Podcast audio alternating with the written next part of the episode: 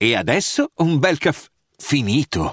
Perché rischiare di rimanere senza caffè quando puoi abbonarti a Caffè Borbone? Prezzi vantaggiosi, costi di spedizione inclusi, tante possibilità di personalizzazione e l'abbonamento lo sospendi quando vuoi. Decidi tu la frequenza, la qualità, scegli tra le cialde e capsule compatibili e crea il tuo mix di gusti e miscele. Mai più senza caffè con l'abbonamento Caffè Borbone. Tutte le info su caffèborbone.com.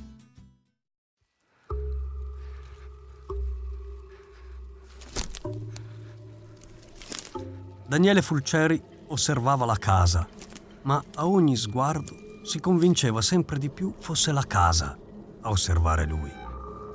Era una sensazione spiacevole, la stessa che dovevano provare i suoi pazienti quando iniziavano una seduta. Mi conosci meglio di quanto io conosca me stesso, vero? mormorò rivolto ai muri morenti della casa. E così? E così? Gridò lasciando che la frustrazione di quei giorni trovasse il modo di liberarsi.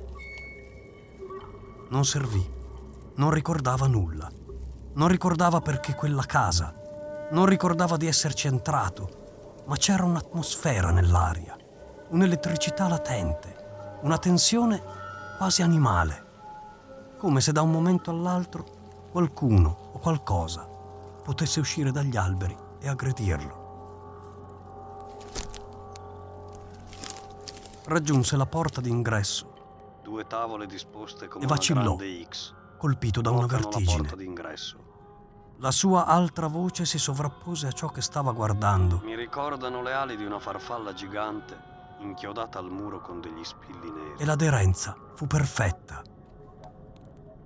Quelle tavole ricordavano anche a lui le ali di una farfalla. Che cosa mi sta succedendo? Conosceva casi in cui, se sollecitati, i ricordi iniziavano a sovrapporsi alla realtà. Ma lui non aveva ricordi e la realtà di quel momento esisteva solo di notte, quando l'altra voce parlava per ore e ore. Doveva sapere. Doveva vedere anche il resto. Il legno sul lato nord è marcio. Il lato nord. Delle quattro finestre a piano terra, una aveva le assi spezzate, come se qualcuno le avesse strappate a mani nude. Ho provato a staccare alcune assi e mi si sono sbriciolate tra le mani, come terriccio bagnato. Lui? Era stato lui.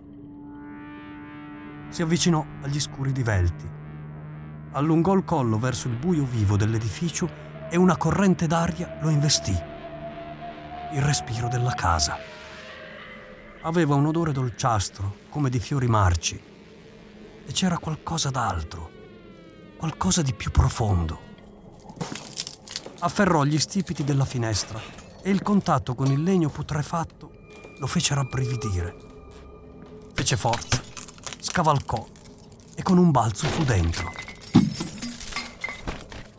Si guardò intorno, ma non fece in tempo a vedere nulla, perché non appena Daniele mise a fuoco ciò che lo circondava, il mondo gli esplose tra le mani, trasformandosi in un vortice che girava a velocità folle.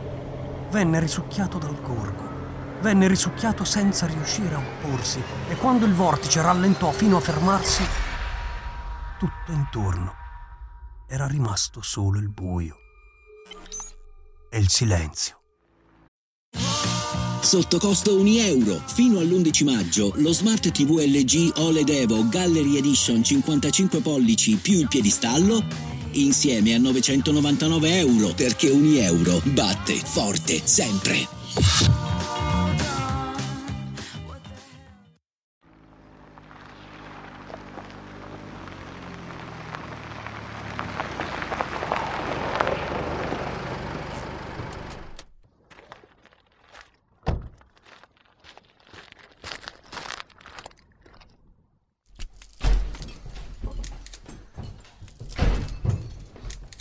Insieme alle schegge di vetro entrò anche la luce del tardo crepuscolo.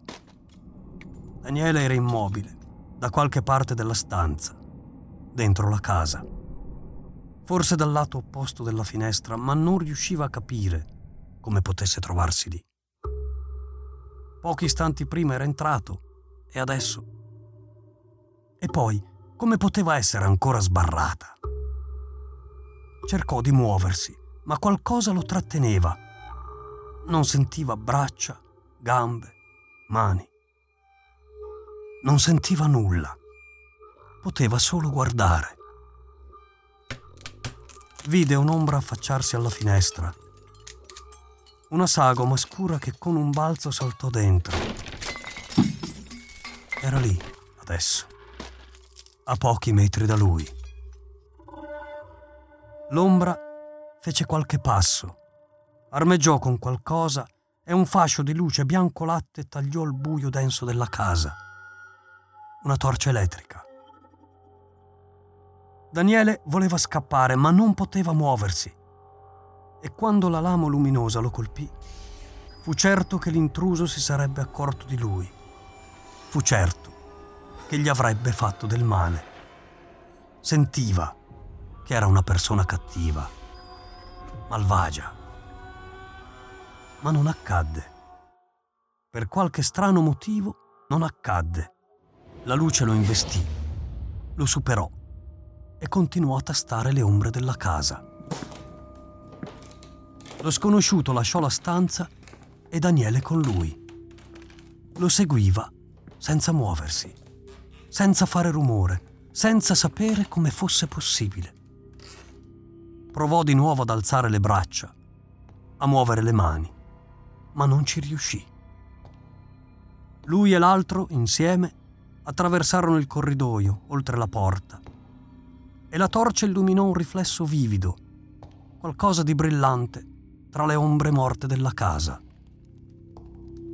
Daniele seguì il bagliore con lo sguardo, vide lo specchio, intercettò il frammento d'immagine che rifletteva e urlò.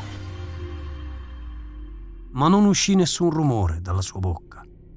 Il grido detonò tutto nella mente, nei pensieri. Lo specchio gli aveva mostrato la stessa sagoma scura che lo tormentava da giorni.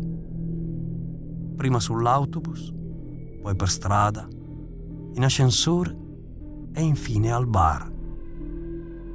Perciò esisteva. Quella cosa, quella figura esisteva ed era collegata alla casa. Chi sei? pensò. Cercò di riflettere, di capire cosa gli stava accadendo ma la forza che lo imprigionava, l'energia che lo obbligava a seguire quell'uomo nero, non gli permetteva di farlo.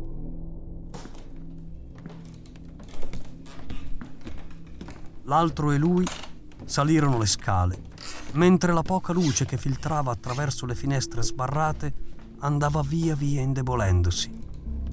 Stava per arrivare il buio. Mobili marci.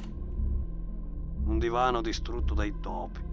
Mentre attraversavano il piano di sopra, mentre si spostavano da una stanza all'altra in cerca di chissà cosa, Daniele incontrò tutto quello che avevo descritto sui nastri. Percepiva la presenza di specchi. Gli sembrava di intuirne i bagliori tutto intorno. Ma l'altro non sembrava interessato. C'era un'urgenza nei gesti dell'uomo nero. Un'ansia che non sapeva spiegarsi. Ma la percepiva sotto pelle come fosse sua. L'altro si fermò, il volto nascosto dalle ombre della casa. Tese il collo, piegò la testa prima da una parte e poi dall'altra, come se annusasse l'aria. Daniele aspettò con lui.